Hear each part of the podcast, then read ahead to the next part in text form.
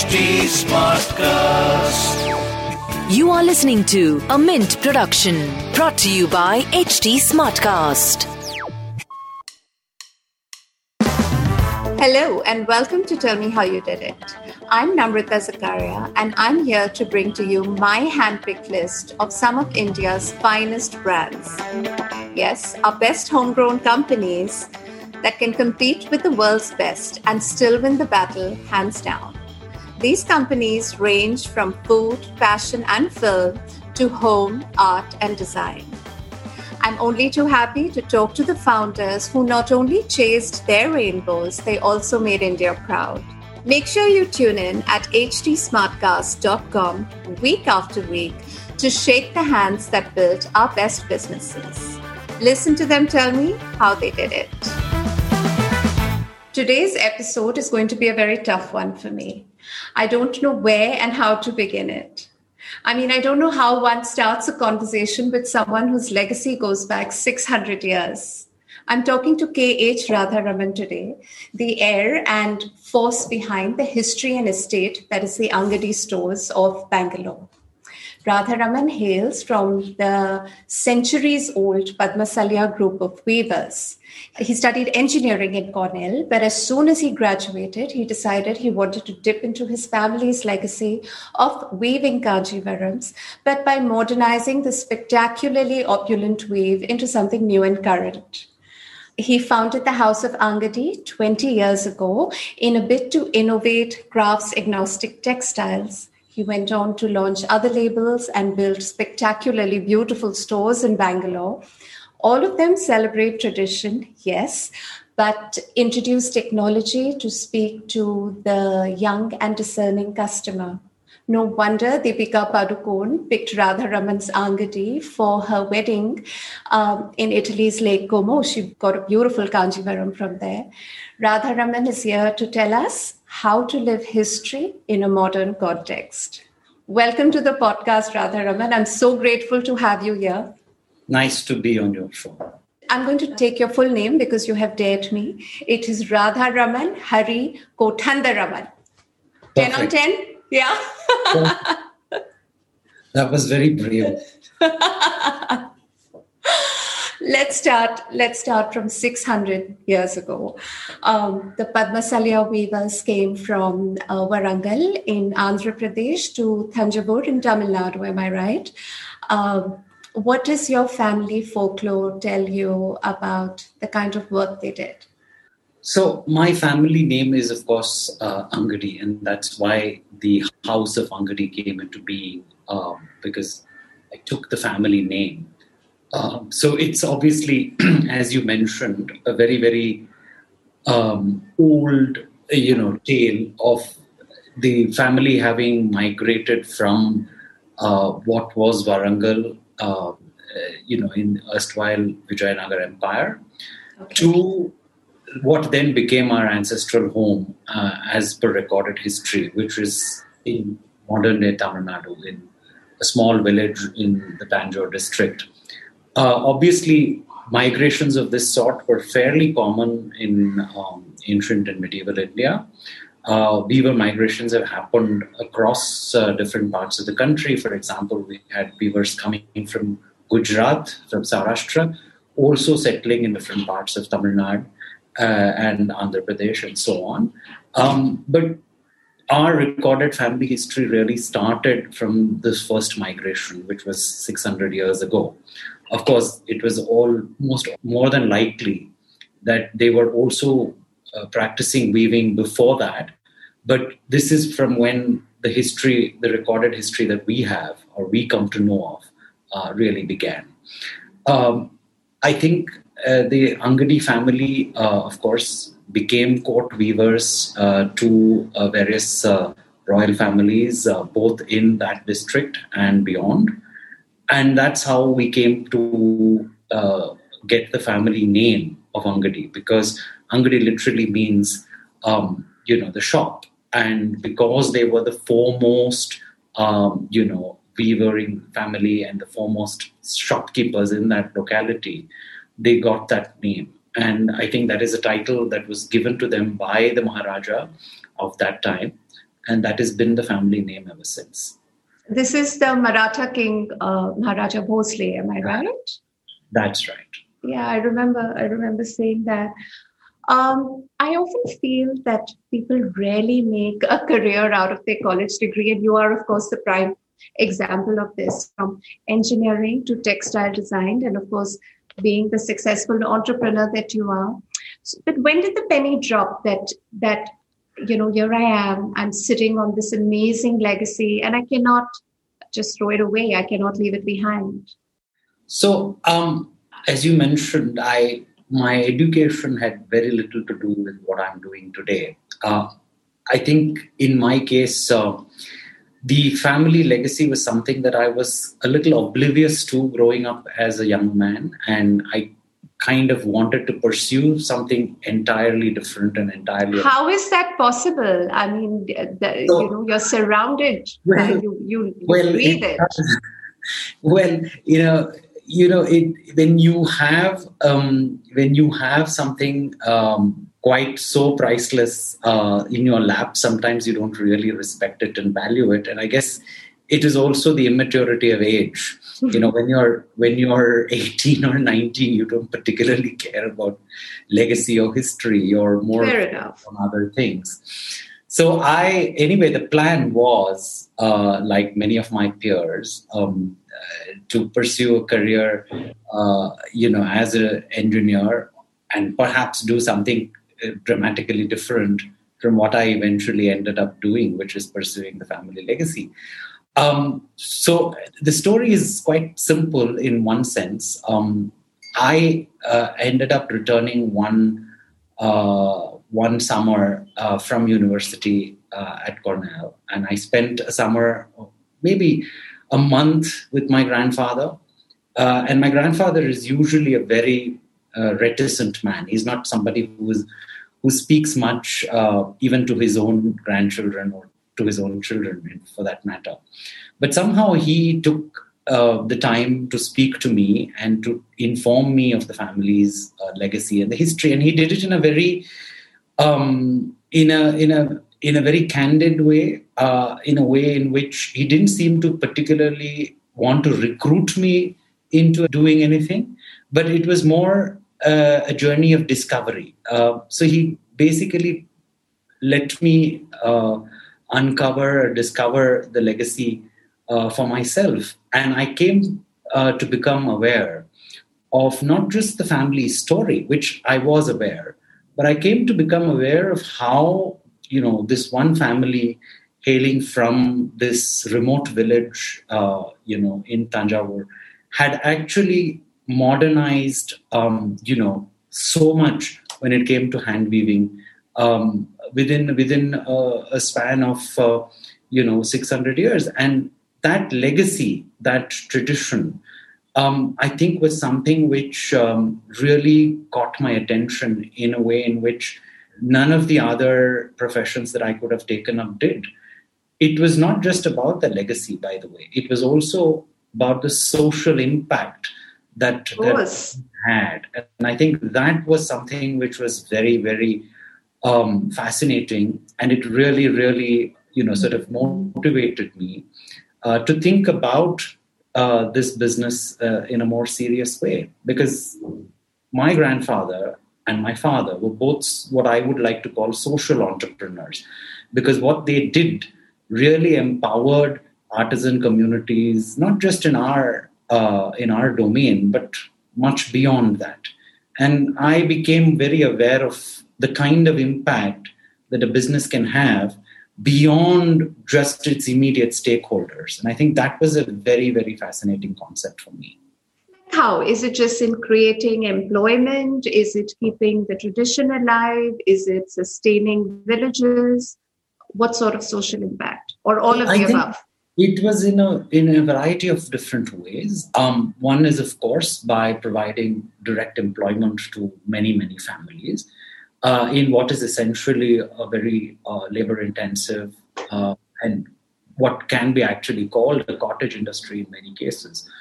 Uh, but then also much beyond that, because, you know, um, what happens in a community where mm, you have a craft based business is that uh, the community tends to revolve around a certain key set of people. And usually, most community based businesses also develop an approach where I think there is a lot of democratization of wealth, which generally does not get reported much.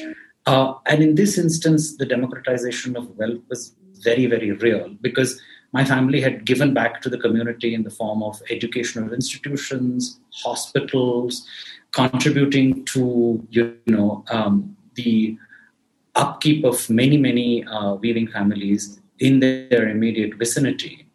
And all of that was something that they did not because they had to but because they really felt and they really believed in this dictum that we were only custodians or we were only trustees of society's wealth.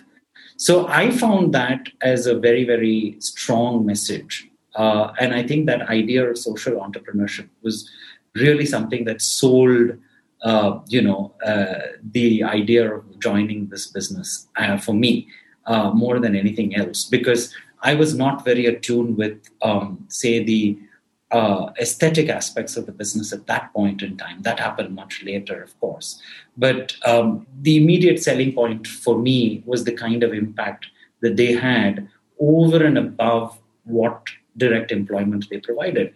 Also, I think that the other very, very strong message that I could take from my father and you know what he did uh, was the fact that you can take something which is very traditional and modernize it and infuse it with your own ideas and that gives it life beyond you know uh, what it otherwise would have had. So I think yeah. that idea, that concept was also something which kind of became ingrained in my, uh, you know, consciousness.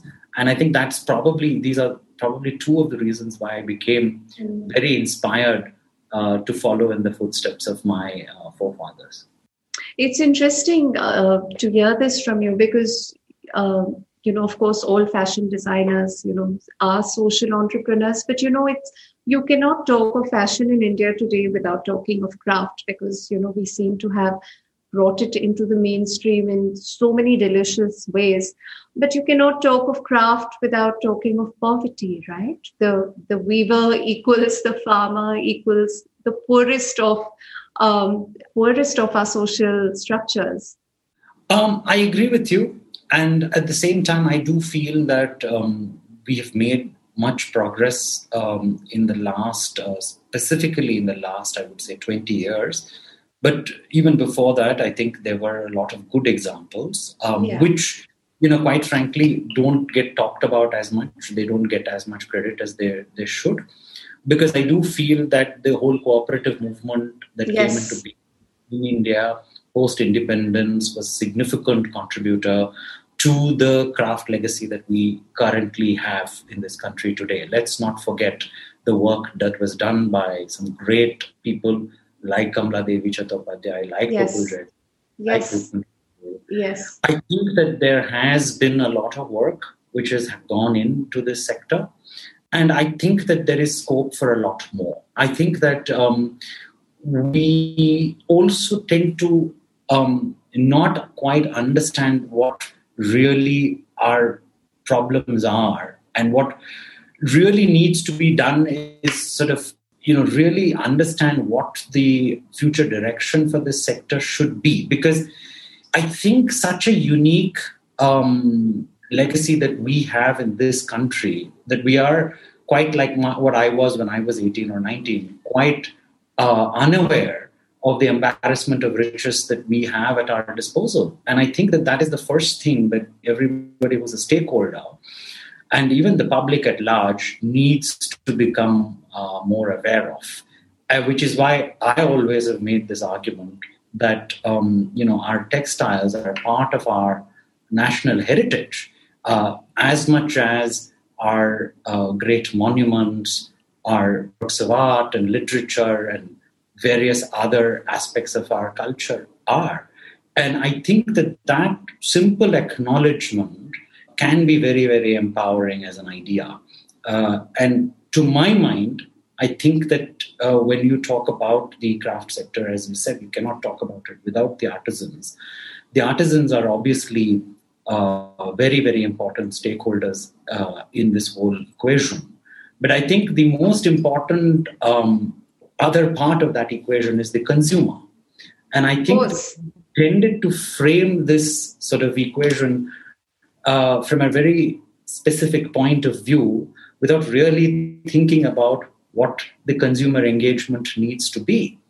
To my mind, I think the greater the consumer awareness, the more likely the artisan and the craft sector is to prosper. So I think the mission, really, if there were to be one, for all stakeholders today, is to keep increasing consumer awareness. And I think totally. that that is in fact the best way, in my opinion, yeah. to um, you know enable our artisans and all other stakeholders to sort of keep this uh, tradition uh, alive and not only alive make it economically very viable and sustainable because what we have is something which is so unique to our country um, we are by far and away the world's largest uh, handloom producer. We are by far and away the world's uh, most diverse producers of uh, various uh, textiles and textile related crafts. So I think that what we have is truly, truly special and unique uh, to our country. And it is something of a national treasure, if you ask me. You're absolutely right. I couldn't, I couldn't concur anymore. Um, and I also think Kamla Devi Chattopadhyay, Pupul Jayakar, they were the first conversation starters about the heritage or, uh, and the legacy of, of crafts and how to um, how to build a nation with it. And I also want to talk about your father, R.K. Raman, someone you refer to so often in conversations between you and me. And he's obviously a very tall figure in your life, but he's also such a tall figure for us you know, nationally because he worked so closely with Pupul Jayakar. He dressed Indira Gandhi. Um, and he worked with a whole host of people who sort of built this idea of India, right? Who built, you know, they were the first nation builders, so to speak. I agree with you. And I could also say that, I mean, without, you know, with the benefit of my perspective today, it's easy to be biased but I would say that my father was one of those, um, you know, rare people who tended to believe that his work did all the talking and he very seldom really spoke about his uh, own achievements and his, uh, you know, work. I actually learned a lot about his work uh, from other people who were associated with him because he was very, very shy about putting out that information in a very direct way. And I think that's something which is something of a quality which I sort of inherited.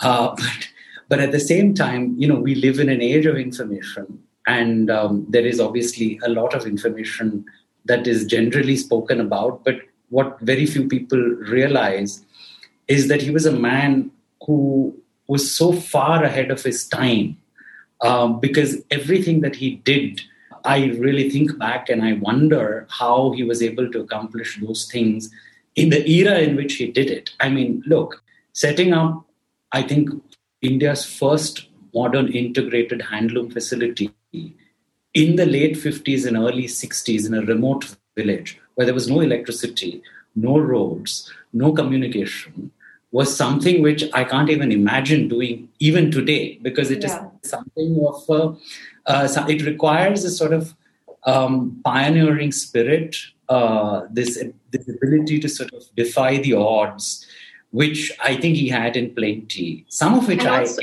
and vision, vision as well, right? Absolutely. And he was also part of setting up the All India Handicrafts Board. Am I right? Absolutely. Is that the right one? Okay. He was one of the founding members. Okay. With uh, uh, Pupul Jayakar, and in fact, he had many firsts. He was, I think, uh, probably uh, uh, you know one of the founding members of many such apex bodies not just uh, the All India Handicrafts Board. Okay. He was in he was in fact I think instrumental with the Weaver Service Centers. He was instrumental with the Central Silk uh, Technical Research Institute in uh, Karnataka in Bangalore. uh, he was instrumental in working with uh, many of the export promotion councils because he was also a pioneering exporter of his Yeah. time. So I think uh, he was involved in uh, many such activities simultaneously. In fact, a story that um, uh, that was shared with me by one of his peers was that the Weaver Service Center, the first branch of the Weaver Service Center uh, in Chennai, uh, what is now Chennai, back then Madras, was actually uh, set up in one of our offices without rent because uh, he felt that he felt that because the government at that time was on a shoestring budget, believe it or not. I love this story. So it, it it it started off there, and then of course they moved to their own premises a few years later. So look, I think back then um, the partnership, the public-private partnership, was very very different, and I think you see that in much of the work that they did. They did Yeah. a lot of things pro bono.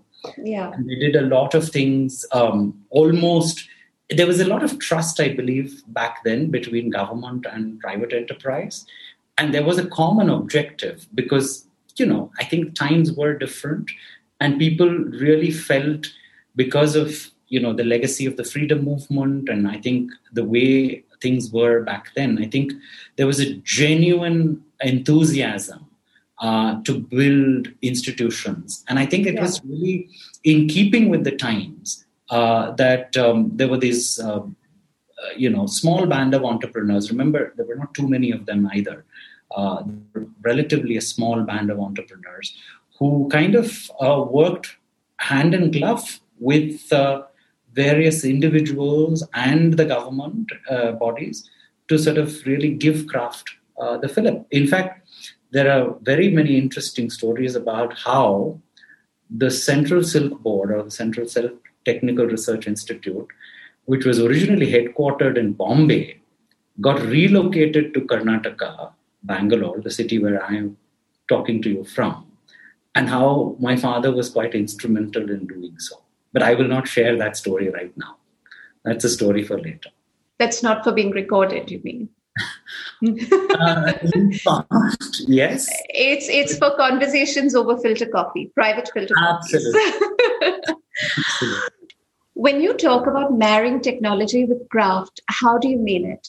I mean, we've seen your innovations with marrying khadi with kanjivaram, marrying linen with kanjivaram. I've seen that beautiful karwa georgette you do, um, the Banarsi uh, georgette.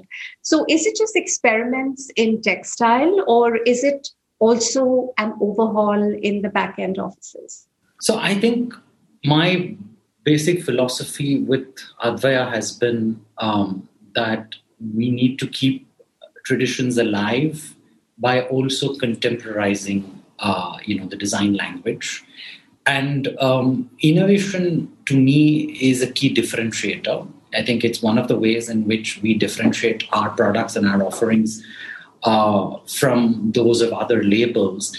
Uh, of course, innovation in hand weaving, uh, particularly, uh, is a very, very time consuming process because some of the things that we uh, attempt um, takes many years to actually bring to life. And I mean that. It takes years, yes. Because, for instance, with the uh, linen kanjivaram, Yeah. the idea struck me uh, two years before I could actually make a prototype. Because eh, when it comes to hand weaving in India, the practices have been, um, you know, always been in a certain way, and they are really legacy sort of techniques.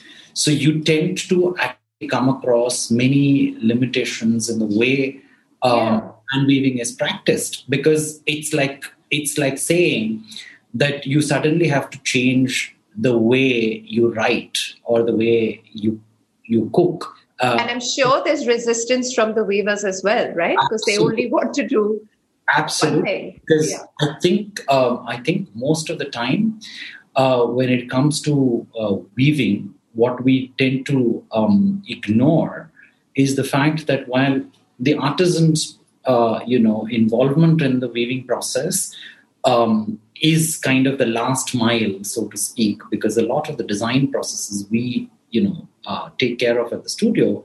But at the end of the day, the artisan's cooperation is most important in being able to translate an idea into reality. So I think that that resistance is something which is quite um, uh, natural in many cases because they tend to view any innovation with a certain amount of skepticism Yeah, because course. they are not sure what the outcomes would be. Uh, so a lot of times, um, uh, as a house, uh, we get involved in the technical process. Uh, you know, uh, all the way from setting up of the uh, loom and really working on the manufacturing process itself and altering that process uh, as much as the design part of it. Because I think that um, if you want to really create something which is innovative, we need to be able to reinvent the manufacturing process. Without that, in handloom, there are too many limitations as it currently operates. So, with the linen kanjivaram and the khadi and all of these other innovations that you talk about, the idea, you know, was probably germinated in my mind a few years before it actually became reality. And sometimes, uh, like I explained, the process of uh, uh, design for me uh, is just a figment of my imagination. Right? I would have visualized a textile in my mind almost like a thought experiment, really. And then I work with my team of both technical designers and uh, creative uh, designers and artists to bring that idea to life. Um, and then that's a journey which very often takes, uh, you know, many months and many years of work. How did the Deepika Padukone wedding sari come about? And what an amazing milestone that is. But you know, I also find it ironic because when I visited your store, um, you know, recently, and I took some pictures and videos, and my Instagram went insane. I had a friend tell me, like, you know, we've I come to the store with an empty suitcase. I had another friend tell me I came with my mom and I bought 15 saris, and your saris are cost a pretty packet, you know. Um, so even before even before Deepika's beautifully that burnt red sari, you've enjoyed this sort of cult status. Um, I don't know if I've enjoyed the cult status because I generally don't like to put myself uh, as um, you know the face of the brand as much as um, you know the products themselves uh, speak for the brand. Uh, like I said, my um, I think my work has always been all about um, you know positioning uh, the product in a certain light and But the- is this is this immense popularity also like has it? I mean, you haven't bothered bothered with e-commerce at all. Like every every store, every you know uh, fashion company has just about managed to remain afloat thanks to the limited e-commerce that uh, business that they've been able to generate. But you've completely you've not yet launched it, right? So we've um, we've actually managed to do fairly well with the brick and mortar format the way it is because, as you said, we have a very loyal customer base which has remained, um, you know, very very appreciative of what we've tried to offer them. I think the key has been for us on two levels. One is the experience that we offer our clientele and you know obviously when you visit any of our stores you do realize that it's an experience and the second part is also the product really deserves to be seen and felt up close and tried on. I think that the audience that we speak to tends to appreciate the product uh, in that way. Uh, i'm not averse to e-commerce. Uh, i'm quite uh, alive to the fact that that is the direction that we have to you know take for at least some of our brands. But specifically for Advaya, I have stayed away from e-commerce because there is also the attendant problem of um, you know intellectual property and how we would preserve the integrity of intellectual property if everything becomes online. You know, today we still enjoy some degree of uh, there is some degree of uh, secrecy maintained when it comes to our intellectual property because we control uh, how we sort of present our products and to whom we present our products in our office. So, so Deepika Sari was Advaya, am I right? Absolutely. from your specialty, Both, you know, actually, family heirloom. both the saris that she wore, the one at Como and the one subsequently for her. Oh. So the Como was the Ganda Berunda, the, the burnt red sari, right? Right. Do you still get orders for it? Absolutely. We, we are we are booked. Uh, you know, we've been very fortunate that most of uh, the Advaya uh, designs have been booked in advance for now. I think uh, a few years. So How, how many do you sell a month? So my production capacity is quite limited. Uh, per design, we generally make not more than uh, two pieces a month. So Okay. generally a very very limited edition product, and uh, I would obviously uh, like to keep it that way uh, for some time to come, and that really preserves the exclusivity of the of the product itself. That's wonderful because it takes time to also make the sari, right? I'm sure it takes anywhere between a few weeks to a couple of months to make one sari, right? typically takes a month um, Okay. although you know it depends on the complexity of the design and Yeah. uh, you know some designs take longer uh, given uh, you know the nature of hand weaving itself. Yeah. it is a laborious process. And one of the practices that we also have remained true to from the beginning is not really mass producing designs uh, because you know it tends to become uh, very very important for us to maintain the exclusivity of the product by not really overproducing any design. So we've tended to actually do a lot more in terms of design development and have fewer pieces of the same kind uh, being made and that i think has been one of the reasons why advaya has remained true to its uh, original meaning advaya really means unique Unique. I think that keeps that that that is something that we have uh, followed in letter and spirit. So, from being the sari giant, you've gone on to Alamelu, which you launched last year, which is a terrific line of ready to wear, very international pieces, beautiful trenches, structured jackets. Um, the new line has, um, you know, art inspired dresses. Why did you want to get into ready to wear? Um, you know, I think for me, um, as a textile designer, uh, my forte is really being able to work on design from the point of origin, basically, even before a single yarn is in place.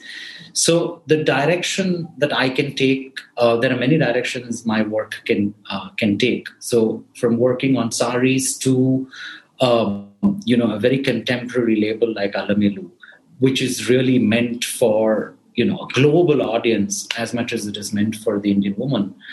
Everything kind of originates from the strength that we have uh, in our studio as you know textile designers, and I think for me one of the biggest um, ideas behind Alamelu is this need to sort of contemporize Indian crafts for a global audience, and that was something which I was toying with for many years uh, people sometimes don't realize that my career as a designer actually began working for the international markets With uh, with- Ralph Lauren and LVMH, right?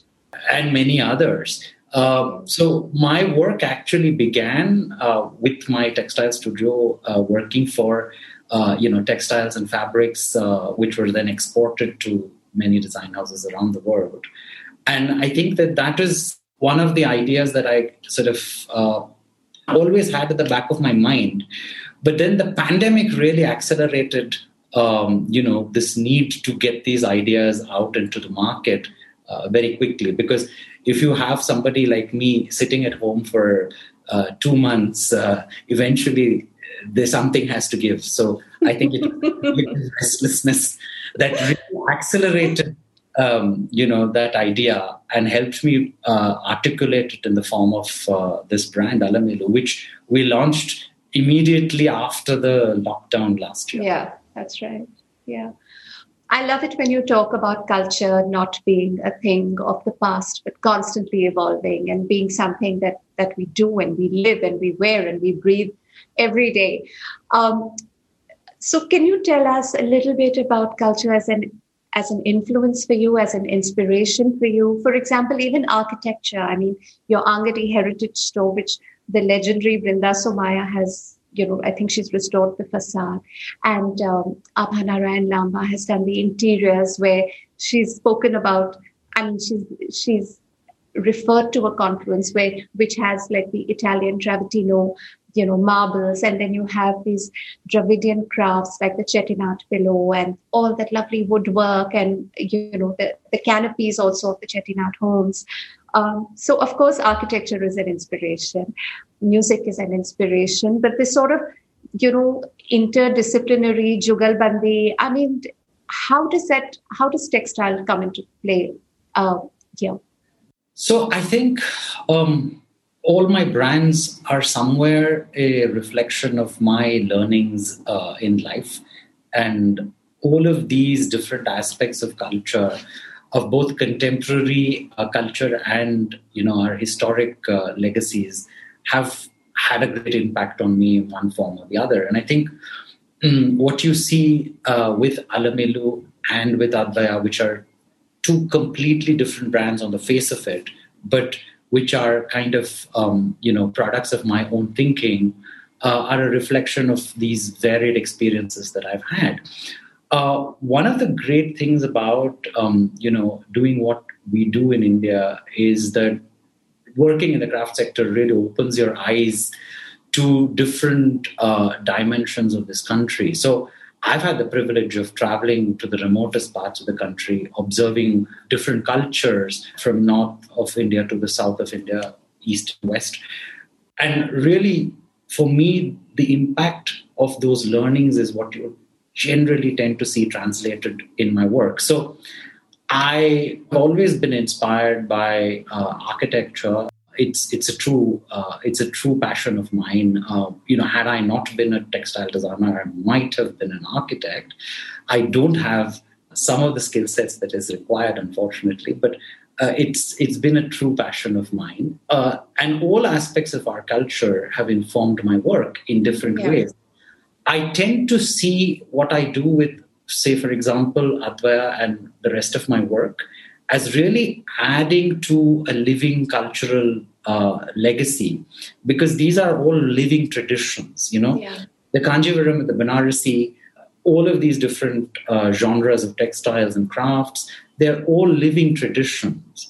And I think every innovation or every design that we uh, create as a part of these brands is adding to the pages of that living tradition and that uh, history. I really think that one of the great privileges that we have as practitioners uh, and as designers in this country is that we are actually able to contribute to a cultural tradition that is a few thousand years old. And uh, if you really think about it, the sari is one of the oldest living garments yeah. uh, in in uh, human history. And every new innovation and every new design is really adding to that uh, legacy. And I think that is something of a privilege that we, I think many of us in the design community in India have taken very lightly. But I think if you really sit back and think about it, it's one of the true great privileges that we have as practitioners uh, in this country. I totally agree with you, Radharaman. Thank you. I'm going to steal the word living tradition and use it very often in my writings. Um, but it's been wonderful chatting with you. It's wonderful to have this history lesson from you. It's been a privilege to hear you speak about about your legacy and and the kind of work that your family has done. Thank you for your time. Thank you, Namrata. Uh, very happy to have been on your program. Thank you so much and we'll talk to you soon. If you enjoyed the show or not, write to me on Instagram, Twitter, or Clubhouse at Namrata Zakaria. You can catch the video podcast on the Livemint channel on YouTube. For updates on Tell Me How You Did It, follow us at HT Smartcast. We're on Facebook, Instagram, Twitter, and Clubhouse. To listen to more podcasts, log on to htsmartcast.com or suno nazariye se. This was a Mint production brought to you by HT Smartcast. HT Smartcast.